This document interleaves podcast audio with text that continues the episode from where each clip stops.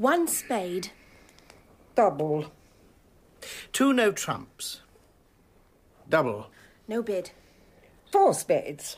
Superintendent, could you come here a moment? What's the matter? Is he asleep? I'm afraid he's dead. Take a look for yourself. The fellow's been stabbed. It was one of the most interesting cases I have ever come across. There was nothing, you see, to go on. There were four people, one of whom must have committed the crime. But which of them? The whole extraordinary business began at an exhibition of snuff boxes at Wessex House. Admission one guinea in aid of the London hospitals. My dear Monsieur Poirot. My dear Shaitana. That little Louis XVI box is quite exquisite. So unfortunate that its owner lost his head to the guillotine. Mr. Shaitana deliberately cultivated a Mephistophelian effect. His eyebrows were heavily accented and jet black. He wore a moustache with stiffly waxed ends, perhaps the only moustache in London that could compete with my own, and a tiny black imperial. But why did you not come to my party last week? You really should not have missed it. It was a quite remarkable evening. Uh, quite a few people actually spoke to me. One woman even said, How do you do? and goodbye, and thank you so much. It was evidently an occasion to remember. but I see that you have lent three of your own snuff boxes to the exhibition. Oh, one picks up trifles here and there. You really must come to my apartment one day, Monsieur Poirot. I have some very intriguing pieces. I could even show you a few objects in your own line. Oh, you have then a private uh, black museum? You mean the shoes of one of the victims of the Brighton murder or the spectacles of Dr. Crippen? I should never burden myself with rubbish like that. I collect only the best objects of their kind. And what do you consider are the best objects in the field of crime? I collect only the human beings who commit the crimes. And I collect only the best. The best being. My dear fellow, the ones who have got away with it. the criminals whom no breath of suspicion has ever touched. Why don't I give a little dinner so that you can meet my exhibits? It will take time to organize, of course. Let us say the week after next. On what evening would you be free? Any evening of that week would suit me. Ah, then we will say Friday the 18th. Uh, really, the whole idea pleases me enormously. Hmm, I'm not sure that it pleases me. It shocks your bourgeois sensibilities? My dear fellow, you must free yourself from the limitations of the policeman mentality. Hmm, It is true that I have a thoroughly bourgeois attitude to murder. But why? Murder can be an art. A murderer can be an artist. But he is still a murderer, Monsieur Shaitana. And yet, if he does such a thing supremely well. Oh, I am not so insensitive to art in crime as you think. I can admire the perfect murderer. I can also admire a tiger. But I will admire him from outside his cage. I will not go inside, not unless it is my duty to do so. For you see, Monsieur Shaitana, the tiger might spring. And the murderer? Might murder. what an alarmist you are, Monsieur Poirot. Uh, then you will not come to meet my collection of tigers. Oh, on the contrary, I shall be enchanted. Excellent. I shall go ahead with my preparations for the 18th at 8 o'clock. Do not forget. Monsieur Hercule Poirot.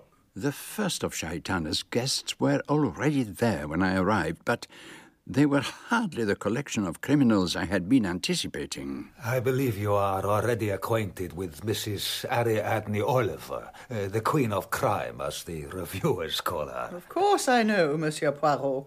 He helped me track down the killer at a Halloween party. Good evening, madame. And are you still addicted to the apples? I thought that experience would put me off them for life, but now I'm as bad as ever. Mm-hmm. I simply can't resist them. And doubtless you know Superintendent Battle. Well, I certainly know Monsieur Poirot, although I've never actually had the privilege of working on a case with him. Good evening, Monsieur Poirot. Good evening, Superintendent. And the Colonel Race? And Poirot and I are old comrades in arms. Fighting our own little battle of the night.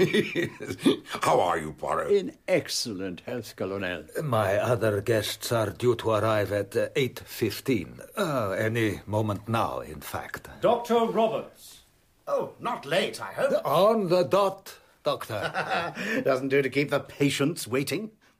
So this is the first of our tigers. Small twinkling eyes, a tendency to embonpoint, and a general air of a well scrubbed and disinfected medical practitioner. I've heard you're one of the big noises at Scotland Yard, Superintendent. I apologize in advance for making you talk shop, but I shall certainly give it a try. Mrs. Lorimer. Good evening, Mr. Shaitana. More like the principal of a college than a successful murderer. Finely cut features, exceptionally well dressed. I'm afraid I had a perfect idiot of a taxi driver. He got hopelessly lost trying to cut across from the embankment. Major Despard. Tall and handsome, with a slight scar on his temple. Looks as though he would be more at home on safari. Colonel Race, a man I've always longed to meet. Really? Heard so much about you when I was in the Sudan. Miss Meredith. Oh dear, am I the last? Rather pretty and no makeup, but very nervous. I know all about you, Monsieur Poirot. It was you who really solved the ABC murders. Oh, you cover me with confusion, mademoiselle. You can't get away from a woman's instinct, Doctor. We know these things. Is that Ariadne Oliver, the novelist? That is she, The one who wrote The Body in the Library? the identical one. And that wooden looking man. Did Mr. Shaitana say he was a superintendent? From Scotland Yard. Mr. Shaitana is rather. Uh, crime minded, perhaps? he is already, as you say, egging on Mrs. Oliver and Dr. Roberts. They are discussing untraceable poisons. something rather frightening about Mr. Shaitana. You never know what would strike him as amusing. I don't think I like him very much. Oh, you will like his dinner, though. He has a most ingenious cook. Why, I believe you are really quite human, Monsieur Poirot. Dinner was, as I had predicted, excellent. Dr. Roberts was relentlessly facetious. You're not going to be allowed to monopolize the only pretty girl all evening. You French fellows don't waste your time, do you? I happen to be Belgian. Same thing where the ladies are concerned, I expect. Mrs. Lorimer talked to me in a well informed way of books and the theatre. Colonel Race and Major Despard discussed sleeping sickness in South America, and Ariadne Oliver continued to hold forth on the subject of poisons to Superintendent Battle. In real life, people don't bother about being too subtle, Mrs. Oliver. They usually stick to arsenic because it's nice and handy to get hold of. Nonsense. That's simply because there are lots of crimes you people at Scotland Yard never find out. Now, if you had a woman there. As a matter of fact, we have. Oh, don't talk to me about those dreadful policewomen in funny hats who bother people in parks. I mean a woman at the head of things. Women know about crime. Poison is a woman's weapon. There must be many successful women poisoners who are never found out. Of course, a doctor too has his opportunities. Nonsense. When we poison our patients, it's entirely by accident. But if I were to commit a crime, I should make it very simple, I think. It would look like an accident. A shooting accident, perhaps, or a purely domestic one.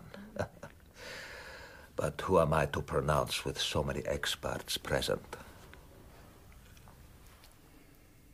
An angel passing. What was that? It's what one says when a sudden silence falls. Though in this case, I fear it may be an angel of darkness. When we returned to the drawing room after dinner, a bridge table had been set out. Ah, thank goodness for that. I'm one of the worst bridge fiends that ever lived. I simply will not go out to dinner now if there's no bridge afterwards. They cut for partners. Mrs. Lorimer was partnered with Anne Meredith against Major Despard and Dr. Roberts. Women against men. they haven't got a hope, poor dears. Your deal, I think, Mrs. Lorimer. The rest of us were led by Mr. Shaitana to a small smoking room where a second bridge table was set ready. Ah, we'll, we'll have to cut out. Uh, no, Colonel, I do not play. Bridge is not one of the games that amuse me. I shall go back into the drawing room and sit in my chair by the fire. it gives me great pleasure, my little dinner party. One no trumps. Three hearts. No bid. Four hearts. Five diamonds. Game and rubber. Good for you, partner. I didn't think you would do it. Oh, I have the little moments, mon colonel. It's uh, ten past twelve. Time for another? You must excuse me, but I'm by way of being an early to bed man. I too. Then we'd better find our host and say good night. I suppose he's still in his chair in the drawing room. He probably slept through it all. One spade. You've got to be going now, Shaitana. Double. Shaitana? Superintendent, Two no trumps. could you come over here a moment? Oh, what's the matter? Double. Is he asleep? I'm afraid he's dead. Take a look for yourself. No bid. The fellow's been stabbed. Four spades. Le pauvre diable. Good God. Um, uh, just a minute, uh, just a minute, please. I'm sorry to have to tell you all that Mr. Shaitana is dead. Oh, what? Are you sure? Let me take a look. Yeah, stand away, Doctor, if you please. Well, it may just be a fainting fit. It isn't a fainting fit, and nobody's to touch him until the divisional surgeon gets here. Mr. Shaitana has been murdered. Murdered? Stabbed. That's the way of it. Good God. I must ask you all to go into the room next door. Of course, Superintendent. I'll get on to the local police. Uh, Colonel Race, I'd be grateful if you'd go and keep an eye on our friends. I don't want any of them making a crafty getaway. Oh, it's just too preposterous for words. If I put something like this into one of my stories, I'd be the laughing stock of every crime writer in the business. The murderer was really taking a desperate chance. Mr. Shaitana might have cried out. But he did not. The murderer's luck held. Any idea as to possible motive? Uh, Did not Mr. Shaitana give any hint of what kind of guest he had invited to his party? Oh, not at all. Uh, why? Oh, ah, I think that is your people arriving. I will wait until you have spoken with them and Colonel Race has rejoined us. Ah, It is, to say the least of it, a very strange situation. You mean to tell me that each of the people in the other room is a murderer? A successful murderer who has got away with it. You're sure Shaitana wasn't pulling your leg, Poirot? Oh, no, no, he meant it. He was a man of great vanity. He was also very stupid, and that is why he is dead. Four sleuths, so to speak, and four criminals. It's just not possible. None of those people can be murderers. Well, why not? Murderers look very much like everybody else. Nice, quiet, well behaved, respectable folk very often. In that case, it can only be Dr. Roberts. I felt instinctively there was something wrong with that man the moment I set eyes on him. My instincts never lie. But Shaitana can only have suspected that these people were murderers. I mean, he can't have been sure. Though he was certainly right in the case of one of them, or he'd still be alive to tell the tale. Somebody got the wind up. I think that's what it was, Monsieur Poirot. Mr. Shaitana had a dangerous sense of humor. Whoever killed him must have thought that Shaitana was playing a game of cat and mouse, leading up to the point when the murderer would be revealed and handed over to the police. Well, we better have them in. Won't do to keep them hanging about too long. I imagine you'd like us to go, Battle. Oh, no, no, not at all. No. As far as I'm concerned, you can all stay. Ah. Oh, thank you, Superintendent. I've never been present at a real murder investigation before. I shall be able to pick up a few tips. Yeah, but no interruptions, please. And there mustn't be a word of what Monsieur Poirot has told us about the reason for this little party. Understood? And so, one by one, the four suspects were questioned by the good superintendent while the three of us sat as silent observers. Dr. Roberts' brisk bedside manner was now a little subdued. It must have taken some nerve to stab a man with three other people only a few yards away. I wouldn't like to have done it. What can I say to convince you I didn't? Well, there's motive, Dr. Roberts. that certainly lets me out. I haven't the shadow of a motive for doing away with poor Shaitana. Mrs. Lorimer was pale but composed. It is a very unpleasant situation in which to be placed, but there it is. I quite realise that one of the four of us in that room must be guilty. Naturally, I can't expect you to take my word that I was not that person. It seemed that neither the doctor nor Mrs. Lorimer had known Mr. Shaitana at all well. The doctor had been to two of his parties. He amused me. He was such a fantastic fellow. Mrs. Lorimer had met him briefly in Egypt. At the Winter Palace in Luxor. I thought the man a charlatan. It was, uh, it rather irritated me. You had, excuse me for asking, no motive for wishing him out of the way? really, as superintendent, do you think I should admit it if I had? Meticulously a little unimaginatively, perhaps, the superintendent's questions followed a set routine. Now, Doctor, can you tell me how often you left your seat at the bridge table?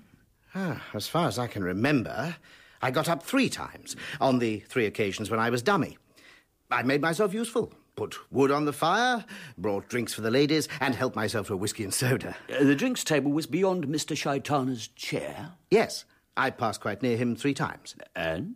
I supposed he was asleep, uh, but I didn't look closely at him. And the same question was put to Mrs. Lorimer. I thought you'd probably ask me that. I got up once when I was dummy. I went over to the fireplace where Mr. Shaitana was sitting, and I told him how nice it was to see the glowing wood. And he answered? That he hated radiators. Did anyone overhear your conversation? I don't think so. I lowered my voice so as not to distract the players. At what time was that? I should think we'd been playing a little over an hour. At this point in his routine, Battle produced the murder weapon a long, thin stiletto with a small, jeweled head. Ah, absolutely made for murder. Going like butter. Brought it with him, I suppose? Uh, no. It belonged to Mr. Shaitana. It was out on display with a good many other knickknacks. So, the murderer helped himself. a bit of luck finding something like that. Well, that's one way of looking at it. When the stiletto was produced for the benefit of Mrs. Lorimer, she took it without the least emotion. You realize with an instrument like that, a woman could do the trick just as easily as a man? I suppose she could. But all the same, the woman would have to be pretty desperate. It was a long shot to take. The superintendent's last question was perhaps a little unorthodox. I'd like your personal opinion, Doctor. Which of the three do you yourself fancy as the murderer? Oh, that's easy. Despard. The man's got plenty of nerve. He's used to the kind of life where you've got to act quickly. I consider that a most improper question, Superintendent, and I'm astonished that you should have the temerity to ask it. At the end of each interview, Battle most graciously asked me if I had a question to put. I confined myself to inquiries regarding the game of bridge. Uh, Mrs. Lorimer's first class. Despard is a sound player. Miss Meredith plays safe. She doesn't make mistakes, but she isn't brilliant. And you yourself, Doctor? I overcall my hand a bit, or so they say. But I've always found it pays. I have no objection to answering your question, Monsieur Poirot, if it bears on the issue in any way, though I fail to see how it can. I will be the judge of that. Your answer, if you please, madame. Major Despard is a good, reliable player. Dr. Roberts overcalls, but plays his hand brilliantly. Miss Meredith is perhaps a little too cautious. Now, I have the bridge scores here. Is uh, one of them yours? Uh, uh, yes, yes, that is my writing. It's the score of the third rubber. Mm-hmm. And this one? Uh, Major Despard's, and that's Miss Meredith's, the first rubber. So this unfinished one is Dr. Roberts? Yes. Ah, thank you, madame. That is all I wanted to know. What do you find so interesting in those bridge scores? They are a clue to character. Here is the first rubber, you see, a tame business soon over. And the small, neat figures are typical of Miss Meredith. And Despard cancels as he goes. He clearly likes to know exactly how things stand. And what do you deduce from Mrs. Lorimer's card? The third rubber must have been quite an Homeric conflict. Figures mounting up above the line each side, and the handwriting is very characteristic, is it not? Graceful, firm, legible. And Dr. Roberts is characteristically flamboyant. You see, tis a way of getting to understand our four suspects. And when the questions are only about bridge, they answer freely. We all have our own ways of working, of course. Shall we continue? It's so awful to think that one of us. One of us. would- You live out of town, I believe. Yes, that's right. In Wallingford. I share a cottage with a girl called Rhoda Dawes. And how long had you known Mr. Shaitana? About nine months. I met him in Switzerland during the winter sports. And then after that, he asked me to parties. They were rather fun. And was Mr. Shaitana fun, too? Oh, no. I thought he was a shivery kind of man. He frightened me. But you'd no special reason for being afraid of him. Oh, no. Now, tell me about tonight. Did you leave your seat at all? I don't think so. Oh, yes, I did once.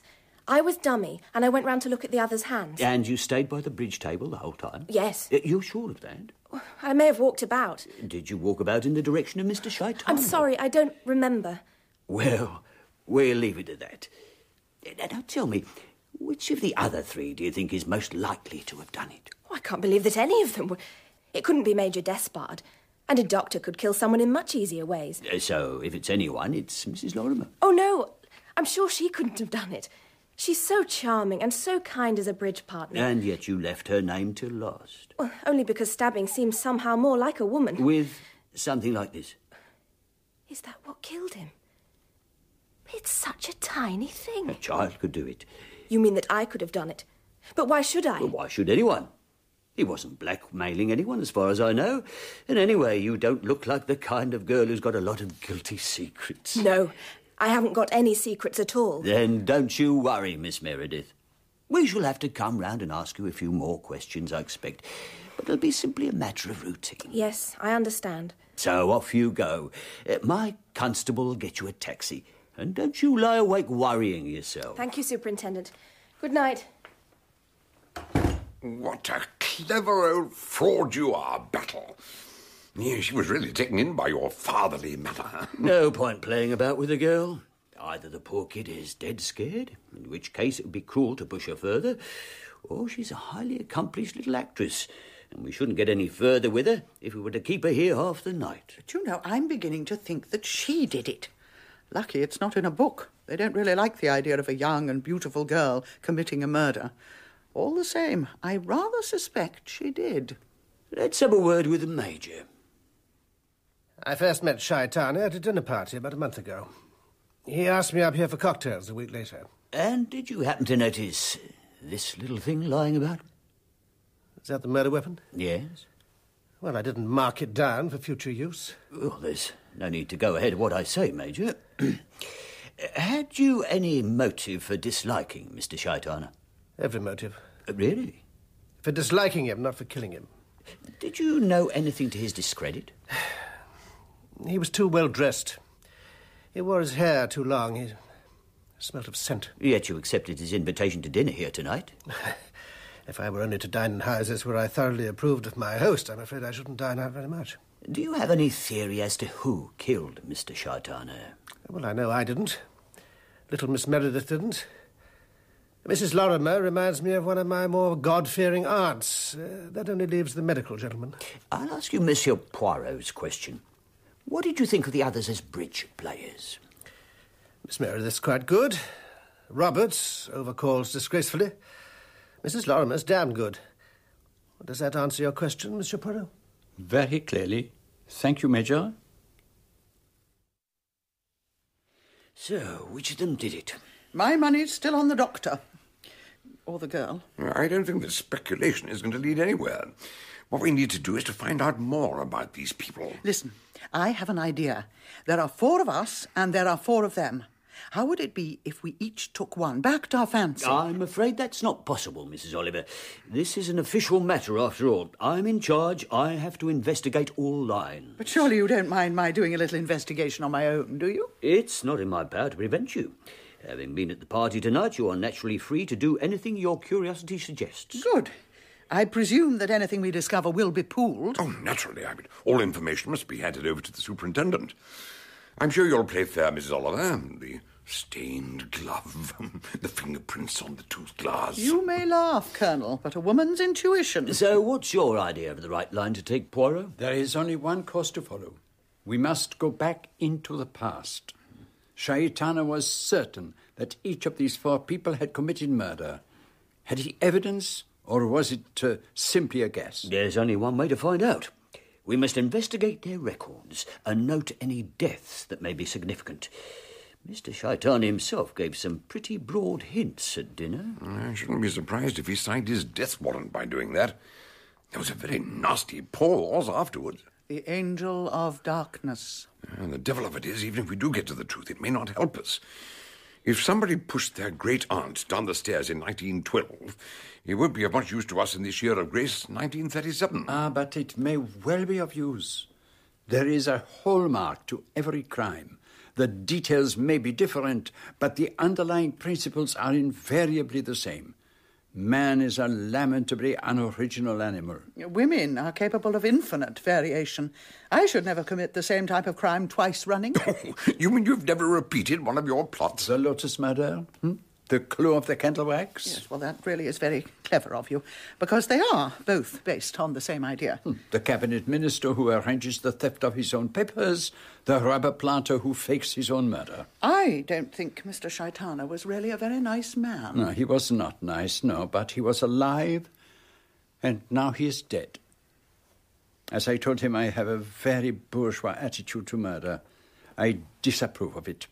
And so, I am prepared to go into the tiger's cage. Let's hope his claws don't prove too sharp for you. I shall confine myself to checking up on Major Despard. I fancy I may be able to find out something about his career. And what about you, Superintendent? May we know where you propose to start your journey into the past? Oh, I shall take a look at your first choice, Mrs. Oliver. There may be something in Dr. Roberts's papers that could possibly provide me with a lead. So you found nothing? Nothing in the least suspicious. Though, of course, he'd had ample time to remove anything he didn't want me to see. Here are my keys. That's the drawers of the desk. That's the bureau. That little one's the key of the poison cupboard. Be sure you lock it up again. I also checked his bank account. No large sums suddenly paid in. No legacies from any of his patients? I did manage to get his secretary to talk a little. Mm-hmm. There's a hint of scandal involving one of his patients, uh, Mrs. Craddock. She died out in Egypt of some local disease. And what about her husband? He died round about the same time. I'm looking into it, but it's all conjecture. I haven't got a leg to stand on. Ah, courage, my friend. I know your patience. In the end, you will have as many legs as a centipede. Uh, so, what about you? Are you going to take a hand in this? Hmm, I thought I might call on Dr. Roberts. Two of us in one day. That ought to put the wind up him. Oh, I shall be very discreet. I shall talk a little about uh, bridge. That is all. My dear Monsieur Poirot, how can I possibly remember the calling or how each hand went? Uh, First, there was the murder, enough to drive the most spectacular hands out of one's mind. And in addition, I've played at least a dozen rubbers since then. Oh, it is of no importance. I hoped you might remember one or two at least of the hands. You might have noticed, for instance, that your partner made a mess of playing a perfectly simple three no trumps. Ah, now I see what you're driving at. You mean that the murder might have made some difference in the guilty party's play? Exactly. Do you recall any sudden glaring uh, mishaps? Uh, uh, it's no good. I simply can't remember. Uh, Mrs. Lorimer never made a slip. Despard's play was uniformly good, too. Uh, Miss Meredith. Yes? She did make mistakes once or twice towards the end of the evening, but that may have been because she was tired. Her hand shook, too. When did her hand shake? Uh, I can't remember. Oh, Monsieur Poirot, you're making me imagine things. I apologize. Um, there is another point on which I seek your help. Could you be so kind as to describe to me the contents of the room in which you played? Oh, my dear fellow, I simply don't know where to begin. Well, begin anywhere you choose.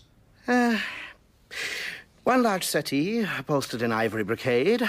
one ditto in green ditto, eight or nine Persian rugs, set of twelve small gilt empire chairs, William and Mary bureau. I feel just like an auctioneer's clerk. Grand piano, six first class Japanese prints, five or six beautiful snuff boxes, some Japanese ivory netsukes on a table by themselves, one or two pieces of Battersea enamel. Uh, that's all I can think of for the minute. Bravo! You have the true observer's eye. Have I included the object you had in mind? Hmm. That is what I find so interesting. If you had mentioned it, I would have been extremely surprised. As I thought, you could not mention it. Why? Perhaps because it was not there to mention. Each side went down in turn. Uh, Dr. Roberts overcalled, but though he went down badly once or twice, his calling paid. For on two occasions he frightened Miss Meredith out of bidding her hand. And then he bid an original two spades. I gave him three diamonds. He bid four no trumps. I bid five spades. And then he suddenly jumped to seven diamonds. Well, we were doubled, of course. He had no business to make such a call. And by a kind of miracle, we got it. If the others had led a heart, we'd have been three tricks down. Madame, I congratulate you. Your memory of cards is magnificent. And yet, when you asked me to describe the objects in the room, I could hardly recall a thing. Ah, but that is because nothing there aroused your interest. And yet, Madame, I should imagine that your memory of the past is perfect. Hmm? Every incident clear as yesterday. Is that not so? Well, I'm afraid I have no time to talk longer, Monsieur Poirot. I have oh. a bridge party. I must not be late. No, I apologize for trespassing on your time, Madame. I'm sorry I've not been able to help you more. Ah, but you have helped me. You have told me something I wanted to know. A thousand thanks for your amiability. I will not come again unless you send for me. But why on earth should I send for you? You might. Tis just an idea. If so, I will come. Remember that. Excuse me, but would this be Wendon Cottage by any chance? Oh, yes, it is. Ah, and uh, is Miss Meredith at home? I am Mrs. Oliver. Mrs. Oliver? Ariadne Oliver? Yes, that's right. Who is it, Rhoda? Oh, Mrs. Oliver. I hope I haven't called at an inconvenient time. Oh, no, of course not. Uh, this is my friend Rhoda Dawes. She lives with me here. How do you do, Miss Dawes? How do you do? Well, why don't you come round into the garden? We'll have some tea. Tea can wait. There's something I have to talk to you about. It must be something terribly important to have brought you all the way down here, Mrs. Oliver. I won't beat about the bush. It's about the murder of Mr. Shaitana. We've got to get busy and do something. Do something? I haven't the least doubt who did it. Dr. Roberts. But what we have to do is prove it. But how can we possibly do that? Don't be so defeatist, Anne. She's been terribly broken up about this business, Mrs. Oliver. I'm sure she has. And that is why we have to act decisively. We don't want people to think that she did it. Why should they? You know what people are. The ones who didn't do it will come in for just as much suspicion as the one who did. But let me explain my theory. Suppose Shaitana said he knew some secret in Dr. Roberts' past Perhaps you didn't notice, my dear, but Shaitana said something rather peculiar at dinner. I don't think I remember. What did he say? Something about. Uh, what exactly was it? Something about an accident and poison. You see, what probably happened was that one of the doctor's patients died of poisoning, and everybody said it was an accident, but really, it was the doctor's own doing. Look, Mrs. Oliver, I'm sure you're trying to be very kind. But I don't want to have anything to do with whatever it is you're trying to prove. But, Anne, you're not giving Mrs. Oliver a Look, chance. I don't want to think about it or be reminded of it. I dare say I'm a coward, but that's how I feel. But, Anne, Mrs. Oliver has a point. We don't want people to think you did it. Nobody that knows me would ever think I'd done it. I don't see any reason for interfering. It's the business of the police to get at the truth. Looks as if we're going to have another visitor, two in one day. It's quite a record for us. It's Major Despard. What on earth can he want? Major Despard? Oh, uh, I don't want to run into him just at the moment. I'll leave through the side gate, if I may.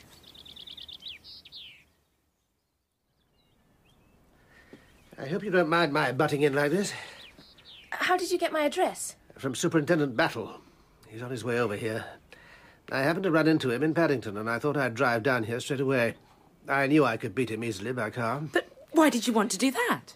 I may have been presumptuous, but I had the impression that Miss Meredith was, um, well, all alone in the world. You were wrong. As you see, she's got me. And I'm sure she couldn't have a more devoted friend. But it occurred to me that a degree of worldly wisdom might not come amiss. What exactly do you mean by that? Well, look at it this way. Miss Meredith is under suspicion of having committed murder. The same applies to me and to the other two people who were playing bridge in that room with Shaitana. Such a situation is not agreeable, and it has dangers, which someone as young and inexperienced as you are, Miss Meredith, might not recognize. In my opinion, you ought to put yourself in the hands of a top-rate solicitor. Eh, But perhaps you've already done so. I never even thought of it. Do you have anyone? Well, there's Mr. Berry, but he's about 102 and quite gaga. If you'll allow me to advise you, I recommend you go to Peel and Jacobs, my own solicitors. I could introduce you if you wish. Is it really necessary? Most emphatically. There are all sorts of legal pitfalls. Very well, I'll do it. Good. I think it's awfully nice of you, Major Despard. Really, frightfully nice. Did you say Superintendent Battle was coming here? Yes. But you mustn't be alarmed by that. Oh, I know. I've been expecting him. Poor darling. It's nearly killing her, this beastly business. Yes, well, I'd uh, better be off before he arrives. It would only make him suspicious if he found me here. I'll make all the arrangements with my solicitors. You've been very kind coming out here, and I'm not worried about the superintendent. He can ask me anything he likes. I've nothing to hide. Well, you seem to have led a thoroughly blameless life, Miss Meredith. Let me just make sure I've got the main facts. After your father died, you were all alone in the world, and you got a job as a kind of a nursery governess to a Mrs. Eldon. Yes, at Ventnor on the Isle of Wight. Uh, This was the woman who you said was so hopelessly absent-minded. Totally scatty. But I stuck it out till she and her family went out to Palestine. She's still there. I get postcards from her. and after that, you went to a Mrs. Deering as a companion. I think you said she was your aunt, Miss Dawes. That's right. She was a gardening fanatic. Poor Anne spent most of her time weeding. And you stayed with her for... For three years, until she got cancer. And where was this? At Little Hembury in Devon. And now, about this trip to Switzerland, uh, where you met Mr. Shaitana. Uh, did you go there by yourself, or was Miss Dawes with you? We went out there together.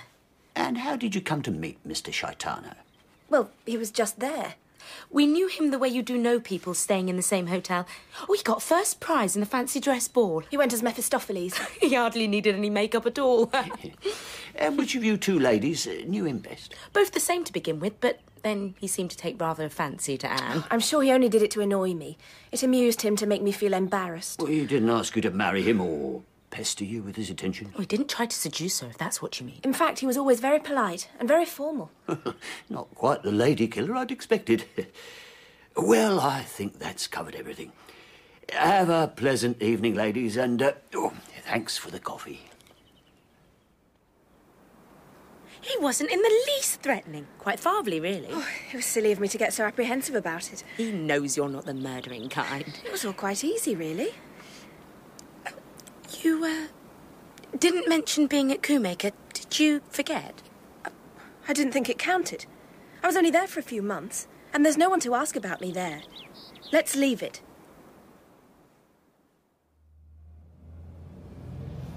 It is a good view of London, is it not, that one gets from the top of a London omnibus? Monsieur Poirot, I didn't realize you were sitting there. How very odd running into you like this. Uh, vous permettez? Oh, yes, of course. Hmm. Yeah. We have not met since that evening at Mr. Shaitana's.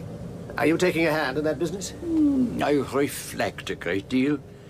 To run to and fro, to make the investigation. No, that does not suit my temperament or my figure. But you must have been put out to find the murder committed under your very nose. My amour propre was a little offended, I must admit. But tell me, Major, you have, I think, the very quick and accurate eye. I never forget a face, certainly. I have asked both Dr. Roberts and Mrs. Lorimer this question. Cast your mind back to the room in which you played cards and give me a description of the objects in it. Oh. Well, I'm not much of a hand at that kind of thing. It, it was a rotten sort of room. Not a man's room at all. A, a lot of brocade and silk and stuff. Hmm, but to particularize. No, he'd got some good rugs, uh, two Bokharas, and three or four really fine Persian ones. Any amount of knickknacks lying about. Uh, tables were thick with them. Do you remember anything especially? Anything I remember was a rather jolly idol. Easter Island, I think it was. Beyond that, I can't help you. Hmm. Uh, no matter. Do you know, Mrs. Lorimer has the most amazing card memory. She could tell me the bidding and play of every hand. Well, I suppose she plays pretty well all day long. You do not have that kind of memory? I just remember a couple of hands. Uh, one where I could have got game in diamonds, and uh, Dr. Roberts bluffed me out of it. And I remember a no trumper, too. Tricky business, every card wrong. I do not think that Shaitana played any game, or any card game, that is. There's only one game that Shaitana played.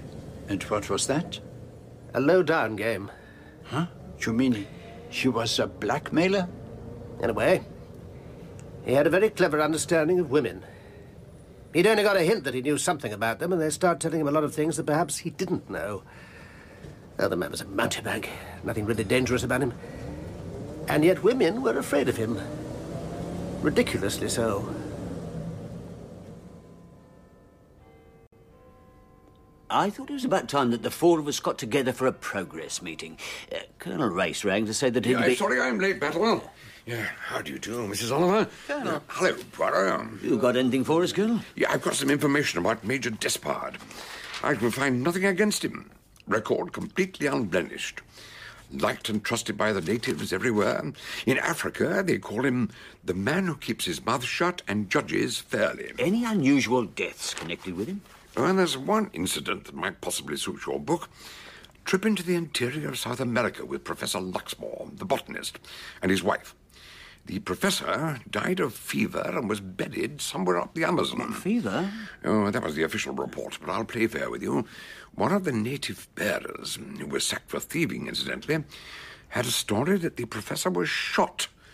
The rumor was never taken seriously. About time it was, perhaps. I've given you the facts, but I'll lay long odds against it being Despard who did the dirty work the other evening. Where's Luxmore's widow, do you know? She lives in London.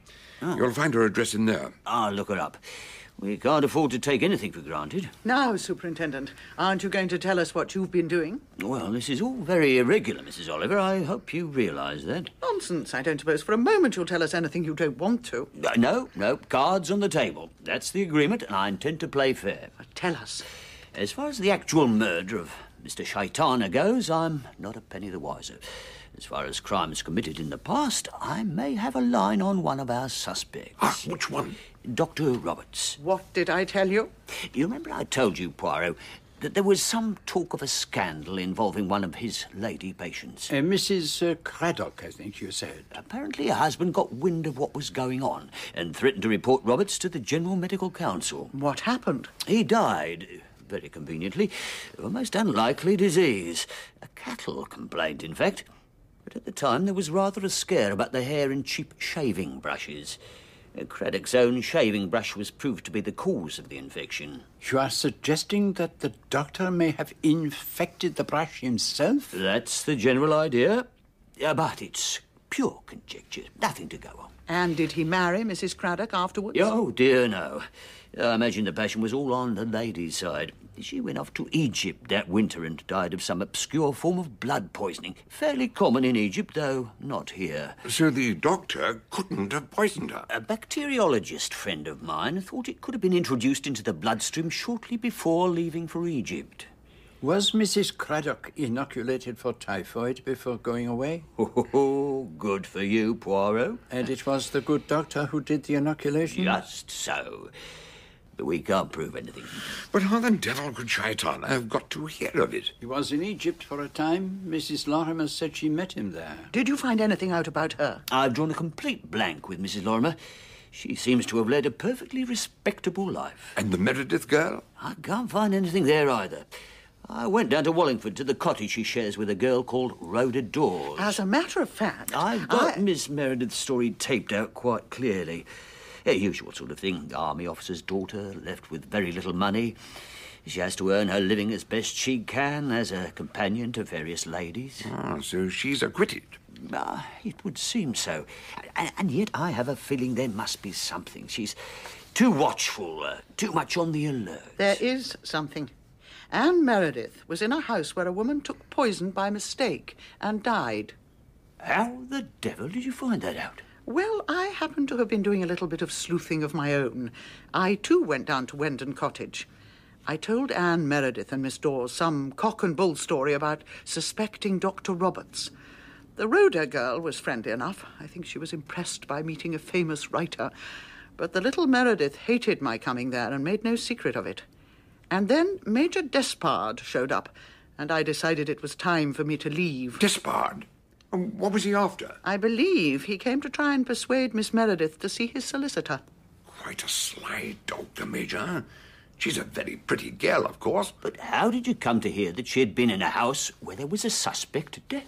I asked both the girls to come and see me in London if they had anything to tell me. There wasn't much hope of the Meredith girl, but Rhoda Dawes did come and call on me. She was embarrassed at the way her friend had behaved and wanted to explain. I know Anne must have seemed very ungracious, but you see, it was something you said. Something I said? I don't expect you remember even.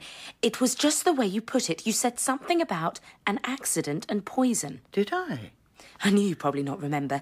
You see, Anne had a ghastly experience once. She was in a house where a woman took poison, straw hat paint, I think it was, by mistake for something else, and she died. And of course, it was an awful shock to Anne. She can't bear thinking about it. Oh, you won't let on I've told you. She wouldn't like it. I wouldn't dream of doing such a thing. Was this long ago? About four years. At a place called Combeacre in Devon. Mrs. Benson was the woman's name. Well, I take my hat off to you, Mrs. Oliver. Oh. You've put one over on me this time. Yes. She's sly, that girl. She deceived me, all right, lying so craftily. Lying is not always a sign of guilt. Oh, I realise that. She may have just been saying the thing that sounded best. But all the same, it's a pretty grave risk to take, suppressing a fact like that. Oh, she wouldn't know you had any idea of crimes that she had committed in the past. But all the more reason for not concealing that little piece of information. What happened at Combeacre must have been accepted at the time as a bona fide case of accidental death. So she'd have nothing to fear, unless she was guilty. And are you certain, madame, that she knew nothing of her friend Rhoda Dawes coming to see you? Quite certain. Miss Meredith had better things to occupy her mind. Major Despard had taken her off to see his solicitor. Right. He certainly doesn't let the grass grow under his feet. Which reminds me, I think I've got a little job for Monsieur Poirot. Oh, what is that? I want you to have a word with Professor Luxmore's widow. Oh, and why do you not wish to do that yourself? Because I'm going down to Devon to look into this business of the death of Mrs. Benson and find out what part Miss Meredith played in it. And because I think that you'd get more out of Mrs. Luxmore than I would.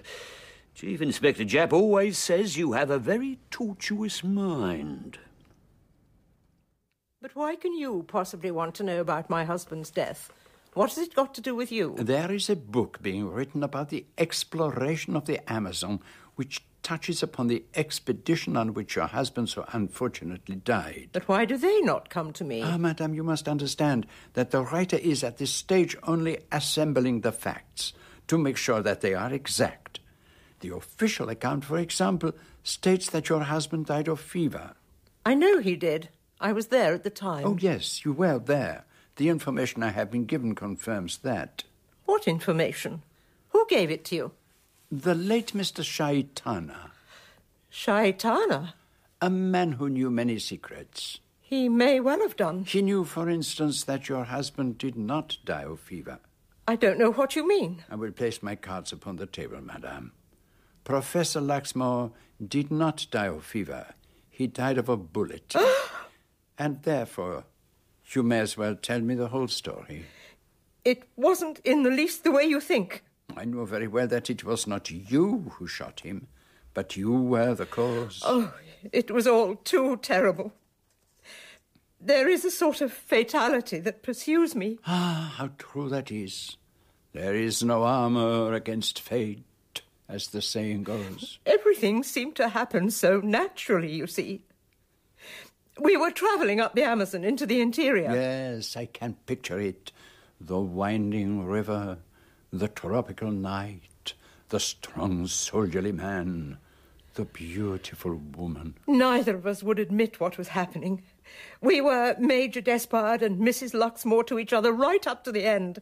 We were determined to play the game. Ah, true, one must play the cricket. As one of your poets so finely puts it, I could not love thee, dear, so much. Loved I not cricket more? Honour. Oh, honour, of, of course. Then came that ghastly night. Timothy, my husband, and Major Despard quarrelling about me. I shouted that it wasn't true. Johnny had never. But Timothy wouldn't listen. He was threatening Johnny with a gun, and Johnny had to shoot in self defense. Timothy fell dead. Stone dead. Johnny was all for giving himself up, but I wouldn't hear of it. For my sake, I kept on saying, and in the end he gave in. We buried poor Timothy beside the Amazon, and then back to civilization. To part forever. Is that what she told you? She's crazy, of course. Not at all. A little romantic, perhaps. Oh, she's an appalling woman. I had the hell of a time with her. I can well believe it. Monsieur Poirot, I'm going to tell you the truth of what happened. Whether you believe me or not is up to you. I've no proof of what I'm going to say. Please proceed, Major. Uh, The whole trip was one long nightmare. I didn't give a damn for the woman. She was the intense, soulful kind that always makes me feel prickly with embarrassment. We just about got through the first two weeks, and then we all had a go of fever. She and I had it only very slightly, but old Luxmore was pretty bad. One night I was sitting outside my tent, and I suddenly saw Luxmore in the distance, staggering off towards the river. He was absolutely delirious and had no idea what he was doing. At that particular spot of the Amazon, he wouldn't have lasted a minute. The only thing I could think of doing was to snatch up my rifle and bring the old boy down by shooting him in the leg. I'm a pretty accurate shot.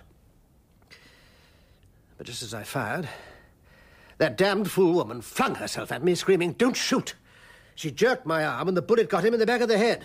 She thought perhaps that you were trying to kill the professor for love of her. That's exactly what she did think.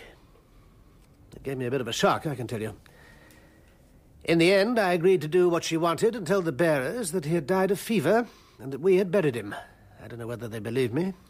It was to that incident that Mr. Shaitana referred, or so you thought, at dinner that night. He probably heard it from Mrs. Luxmore.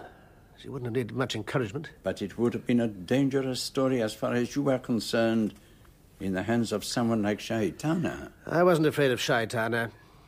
I suppose the story gives me a kind of motive for killing him, but I didn't do it. As far as I'm concerned, he could have told anybody he pleased. So that's the truth of it. You can take it or leave it. I took it, and I returned home to await the arrival of Miss Meredith and her friend. I had sent them an invitation asking if they would do me the honor of paying me a visit.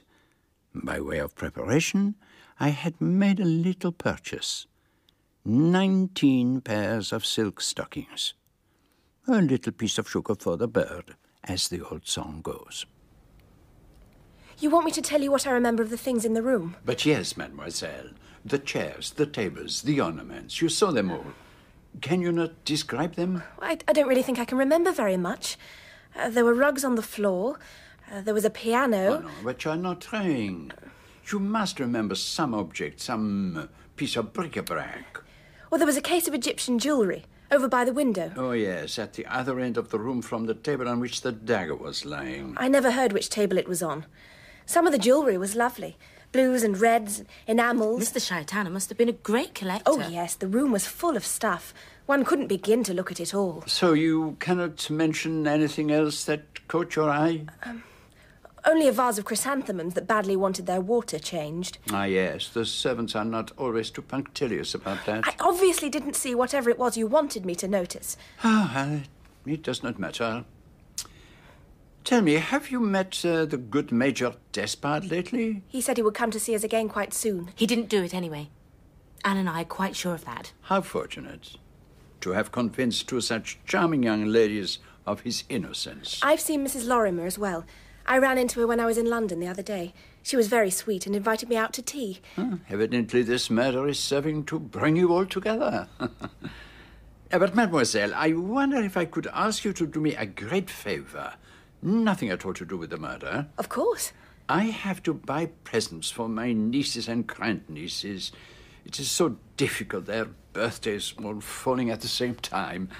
Uh, tell me, are silk stockings a welcome present to receive? Oh, yes. It's always nice to be given stockings. Ah, then will you help me?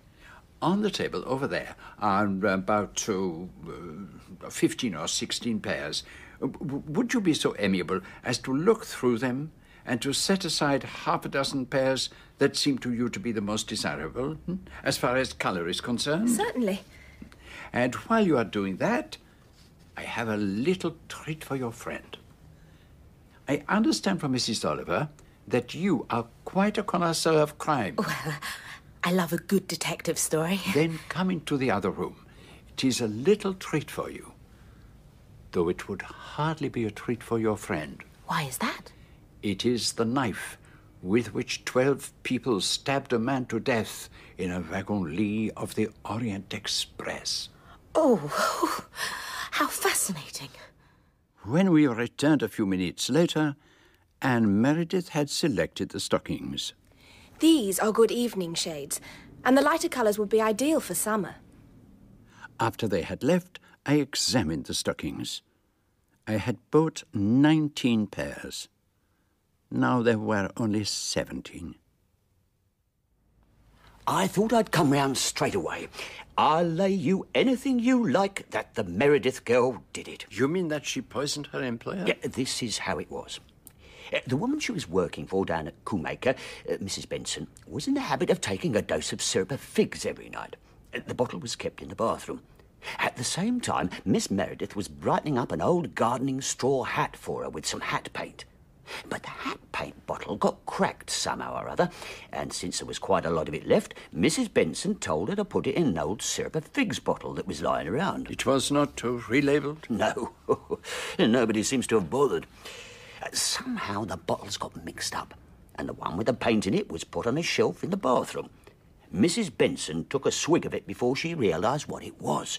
Well, she sent for a doctor, but there was some sort of delay, and she was dead by the time he arrived. She herself believed it to be an accident? Oh, yes, yes, everyone thought so. But you are certain it was deliberate? As sure as I can be.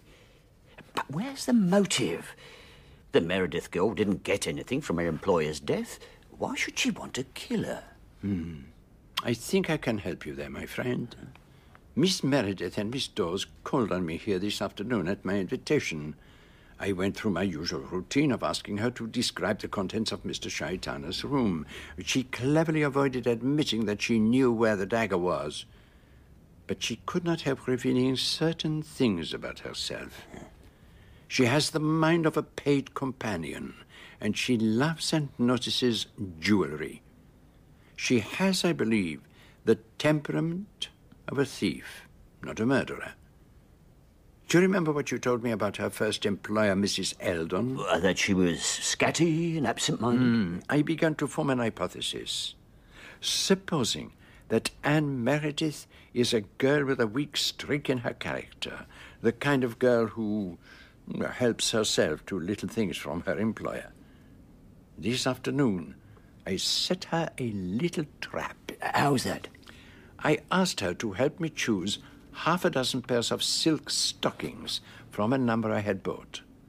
I went out of the room, leaving her alone, and the result is that instead of 19 pairs of stockings, I now have 17. What's that got to do with the death of Mrs. Benson? She was, I imagine, rather a different type of woman to Mrs. Eldon. Supposing that Miss Meredith had committed a petty theft and that Mrs. Benson had found out. She was faced with disgrace. Only one thing could save her. Her employer must die. But even if your hypothesis is correct, it doesn't help us with the murder of Shaitana.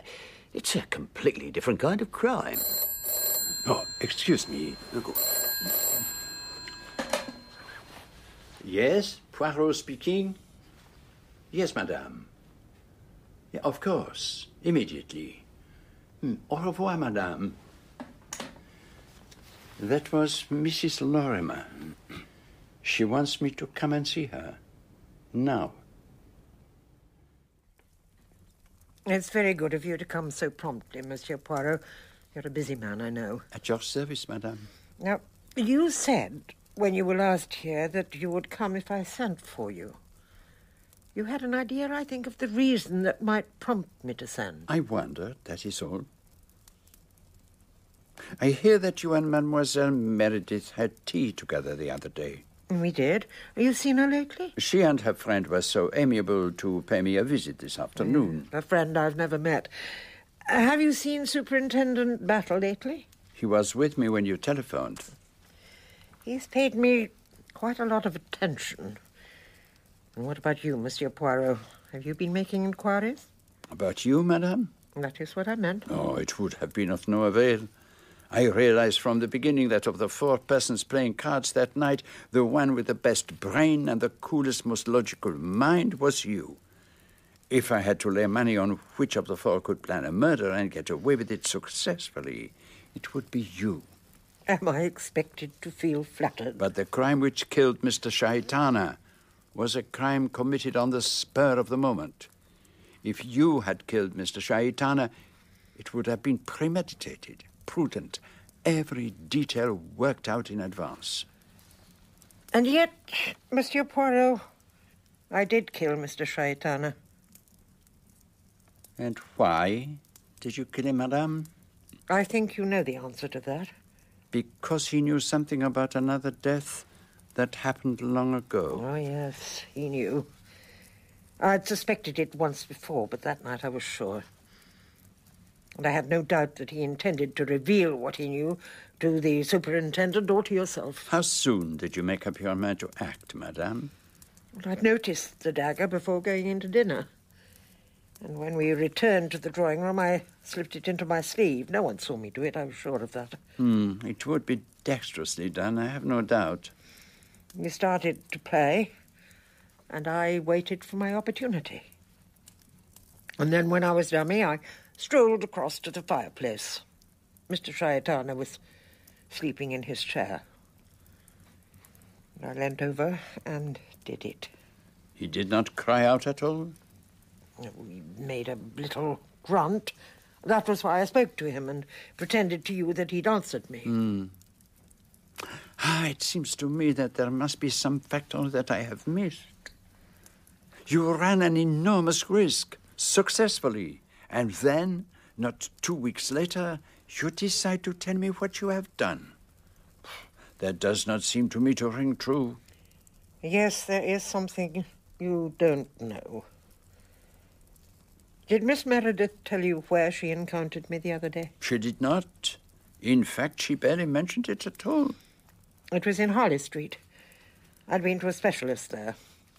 And he told me something I'd long ago suspected. I shall not play many more games of bridge. Oh, yes. I begin to understand. And then when I was having tea with Miss Meredith, I realized that by my action I'd not merely deprived Mr. Shaitana of life, I'd also affected unfavorably the lives of three other people, and that at least I could undo. I wasn't particularly moved by the plight of Dr. Roberts or, or Major Despard, but when I looked at Anne Meredith, she was only a girl. This miserable business might ruin her life. I realized I wasn't going to be able to keep silent. Madame, I do not believe you. Hercule Poirot cannot be so far wrong. You cannot have killed Shaitana in the way you say you did. Either the killing was prepared beforehand, or you did not kill him at all. I really believe you are mad, oh, Monsieur no, Poirot. You, you did not kill him. I see everything. Harley Street, and the little Meredith girl sitting in the cafe looking so forlorn. But one thing I do not see.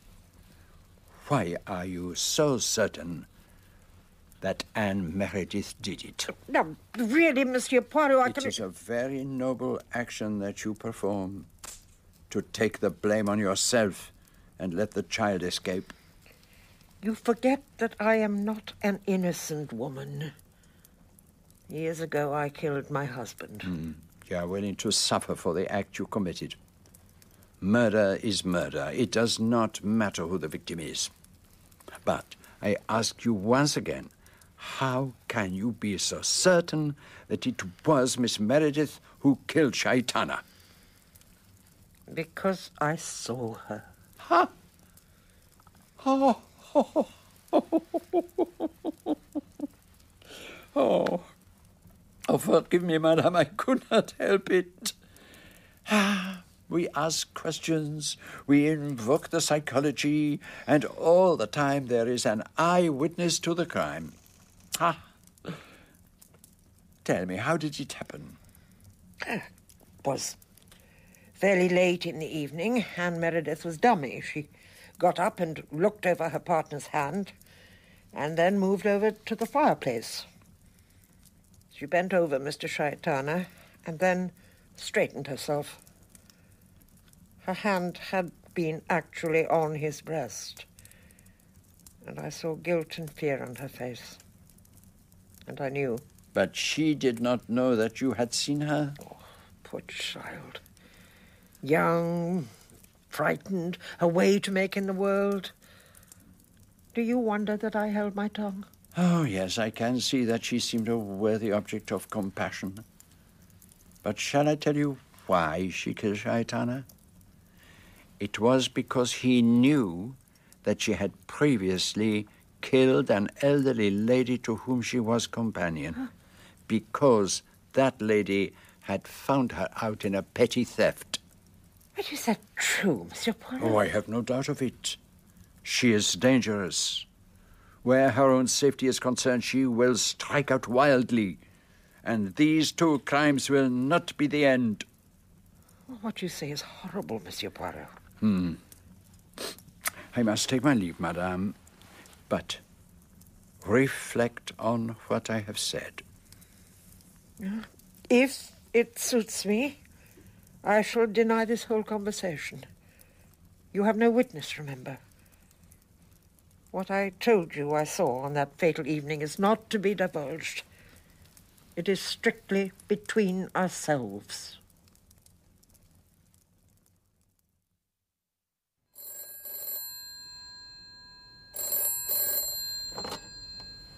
Poirot?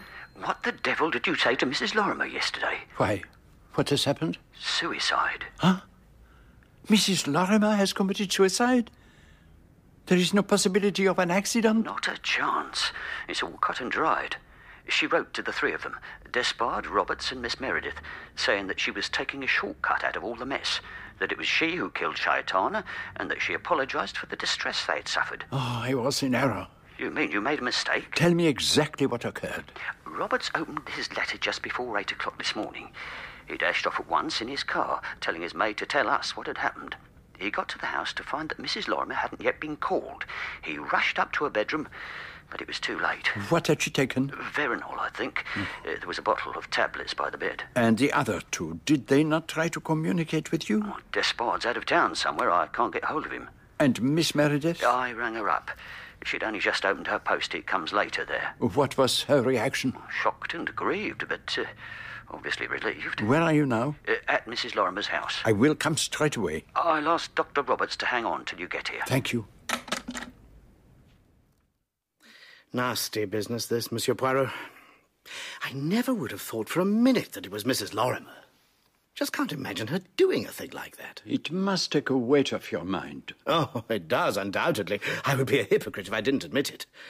It's not very pleasant to have the suspicion of a murder hanging over you. And as for the poor woman herself, it was probably the best way out. I imagine you'll be wanting to get back to your surgery, Doctor. If there are no more questions, I really must. No, no more questions. But uh, I would like to have a word with the parlour maid, if I may. I shall never forget this morning, not as long as I live. That gentleman ringing and ringing the bell. Where's your mistress? he says, and I could hardly answer him. You see, we never go up to the mistress till she rings. That's her orders. But he runs straight up the stairs and into her room, not so much as knocking. He takes one look at her. Too late, he says. He sent me off for brandy and water while he did his best to bring her back, but couldn't be done. Last night, did you notice anything unusual about your mistress? Did she seem upset or worried at all? No, I, I don't think so. I mean, she was tired. Perhaps the young lady coming after you left was a bit too much for her. The young lady? What young lady? Um, Miss Meredith? Yeah, she, she came here just after you'd gone. Did she stay long? About an hour, sir. And afterwards? Well, the mistress went straight to bed. Do you know whether she wrote any letters yesterday evening? What, you mean after she went to bed? Hmm. I don't think so. There, there were some letters on the hall table she'd written earlier in the day, but Cook took them to the post. How many were there? Two, I think. One to a solicitor and the other to Fortnum and Mason's. I'm sure she didn't write any more after that. I climbed up the stairs and went into Mrs. Lorimer's room and looked at her grey, dead face. Had she gone to her grave in a last determined effort to save a young girl from disgrace and death?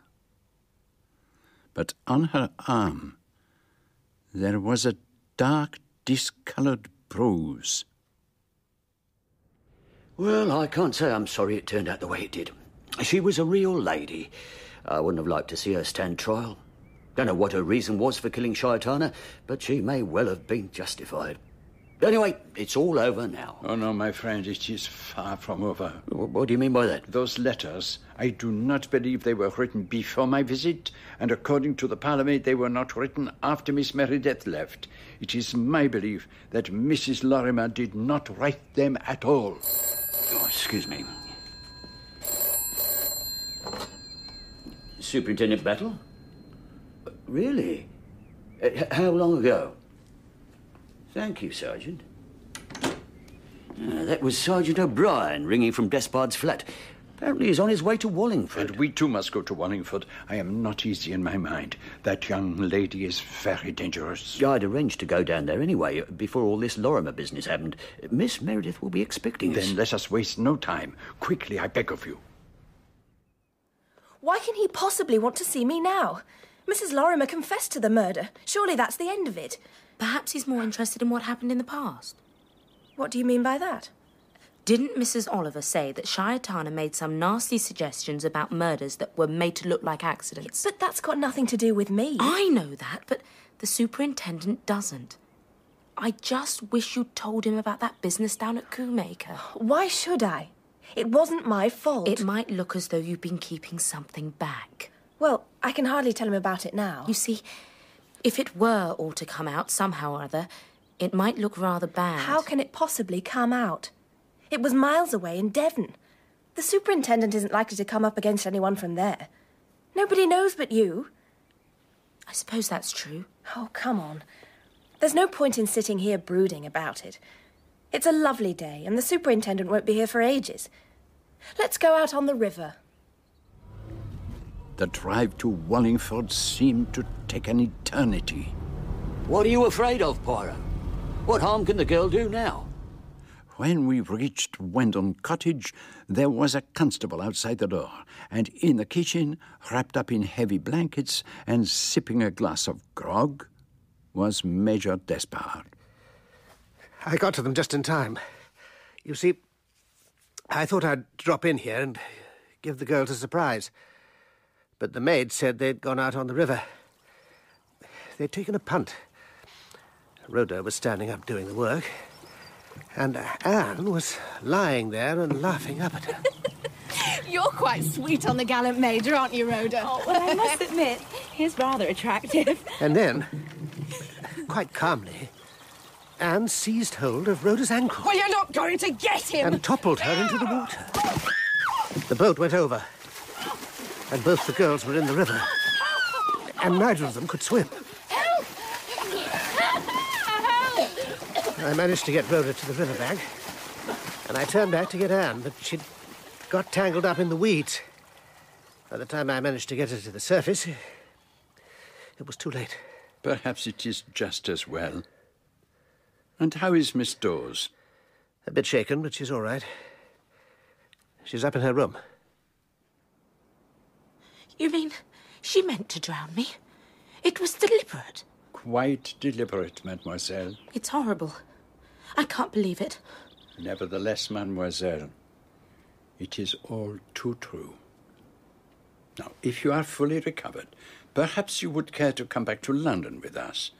I have arranged a little gathering at my apartment at which everything will be explained, and since you are something of a connoisseur of crime, I believe that you would wish to be present. I certainly would. But can Major Despard come as well? Of course, mademoiselle. Without him, our party would not be complete. Come in, come in. We've been helping ourselves to your sherry, Monsieur Poirot. As soon as I got your message, I rang up the Colonel and we came round here. I wasn't going to turn down the chance to be in at the kill, so to speak. And I decided to let my patients look after themselves for once. I couldn't wait to hear the explanation of it all. Eh bien, the case is ended. The murderer of Mr. Shaitana is found at last. So Mrs. Oliver told me. I can hardly believe it. That pretty little thing. Most unbelievable murderess. Uh, She was a murderess, all right. Three killings to her credit, and not her fault that she didn't get away with a fourth one. Three killings? Her employer down in Devon, Mr. Shaitana, and Mrs. Lorimer as well, by the looks of it. Incredible. Not at all. Least likely person. It seems to work out in real life just the same as it does in books. So those letters of Mrs. Lorimer's were forged, then? Oh, yes. They would not deceive an expert, but it was highly unlikely that an expert would be called in. All the evidence pointed to Mrs. Lorimer having committed suicide. And what made you suspect that she had not? A little conversation that I had with Mrs. Lorimer's parlourmaid. Uh, she told you of Miss Meredith's visit the previous evening. That, among other things. But then you see, I had already come to the conclusion in my own mind as to the identity of the guilty person. That is, the person who killed Mr. Shaitana. And that person was not Mrs. Lorimer. But what made you suspect Miss Meredith? A little minute, mon colonel. Let me approach the matter in my own way. Let me, that is to say, eliminate the other possibilities. The murderer of Shaitana was not Mrs. Lorimer, nor was it you, Major Despard. And curiously enough, it was not Anne Meredith. You see, Dr. Roberts, you were the person who killed Mr. Shaitana, and you also killed Mrs. Lorimer. You, you really must have gone out of your mind, Monsieur Poirot.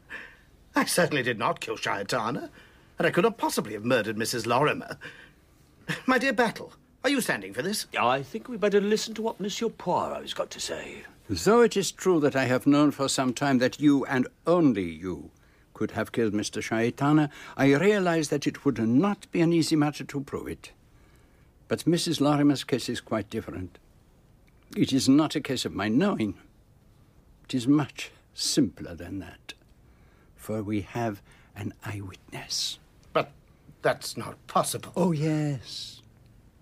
It was early in the morning. You had bluffed your way into Mrs. Lorimer's room when she was still heavily asleep under the drug she had taken the night before. You bluff again, pretend to see at a glance that she is dead. You push the parlourmaid off to get brandy and all the rest of it, and then what happens?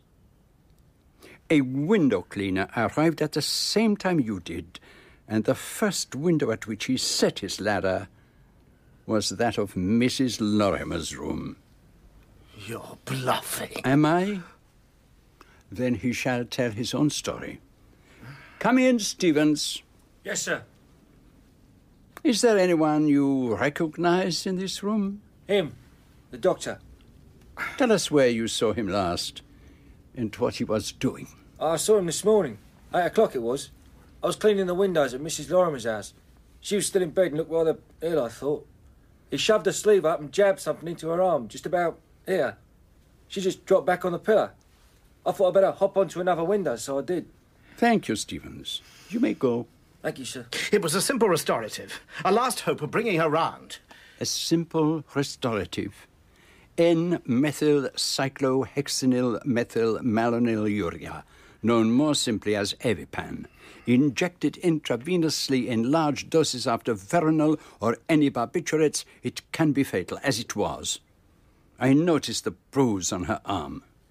The police surgeon called in no less a person than Sir Charles Imphery, the Home Office analyst. That just about cooks your goose, I think, Doctor. No need to prove the Shaitana business, and if necessary, we can bring a further charge the murder of Charles Craddock, and possibly of Mrs. Craddock as well. I throw in my hand. I suppose that devil Shaitana put you wise before you came that evening. And I thought I'd settle his hash completely. If you'd care to come with me, Doctor. There's a van waiting outside.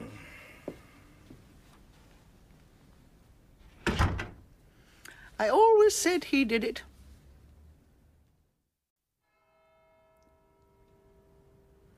So now I trust you're going to tell us how the devil you worked it all out.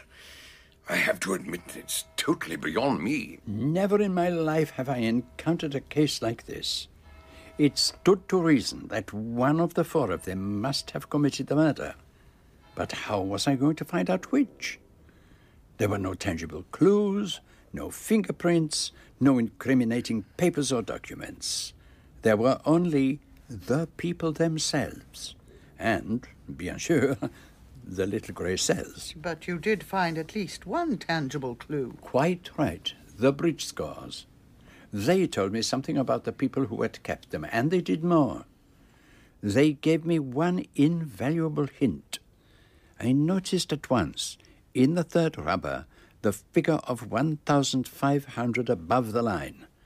That figure could only represent one thing. A call of Grand Slam. Exactly. Now, if a person were reckoning on committing a crime under these somewhat unusual circumstances, it could only be done when the attentions of the other three players would be wholly on the game. A bit of Grand Slam is always exciting. Every one of the three players is playing with close attention. The declarer to get his contract, the adversaries to discard correctly and get him down. They are not likely to look away from the table. So you reckon that the murder must have been committed during that particular hand? Precisely. And I soon discovered that the dummy during that hand had been Dr. Roberts. Mrs. Lorimer had a marvelous card memory, and from her I gained an invaluable piece of information. The Grand Slam was bid by Dr. Roberts quite unjustifiably, and he bid it in her suit, not his own, so that she necessarily played the hand. It was clear to me that the killer of Mr. Shaitana must have been Dr. Roberts. But I thought you said in the car on the way over here that Mrs. Lorimer had told you she'd seen Anne kill Shaitana. Yes, she did. And for a moment that confused me greatly. But then the little grey cells reasserted themselves, and I saw how I could still be right and Mrs. Lorimer have spoken the truth. What happened was this. Miss Meredith goes over to the fireplace and sees that Mr. Shaitana is dead. She stoops over him. Perhaps she stretches out her hand to the gleaming head of the jeweled stiletto. Her lips part to call out, but she does not cry out. She remembers what Shaitana has said at dinner, and that she, Anne Meredith, has a motive for desiring his death. She does not tell anyone. Trembling with fear and apprehension, she goes back to her seat. But why the devil did Roberts have to kill Mrs. Lorimer? I mean, she can't have been a threat to him, surely. He was uneasy. He foresaw that the police would go on searching until perhaps they came on traces of his former crimes. He hit upon the brilliant idea of making Mrs. Lorimer the scapegoat for the party. His practiced eye guessed, no doubt, that she was terminally ill. How natural in those circumstances to choose a quick way out and before taking it, confess to the crime. But once again, and for the last time, he overbid his hand. It was amazing luck that the window cleaner happened to be there just at that moment. Luck? Oh, that was not luck, mademoiselle. That was the little grey cells of Hercule Poirot. There was no window cleaner. The part was taken by my good friend Mr. Gerald Hemingway, a very promising young actor. All I wished to do was to provoke Dr. Roberts into admitting that he had committed the crime. The end justifies the means, but I don't think that the Old Bailey had better hear of your little piece of trickery. it's all been a most illuminating demonstration of your skills, my dear Poirot. But now I must take my leave. So, where are you off to now? Ah, that, my dear lady, I'm not in a position to disclose. Let us just say mm, a little shooting trip. I only wish I could join you, Colonel. If you are going where I think you are going, you will have to be very careful, mon ami. No, I shall keep my eyes open. I'm quite an old hand at this kind of game. Uh, good night, everyone. Good night. Good night, Colonel. Colonel. So, that leaves the four of us. I have instructed Georges to prepare for us a little dinner, and then I think we should round off the evening in an appropriate manner. And what manner would that be, Monsieur Poirot? A few rubbers of bridge. I really am beginning to feel quite an affection for the game.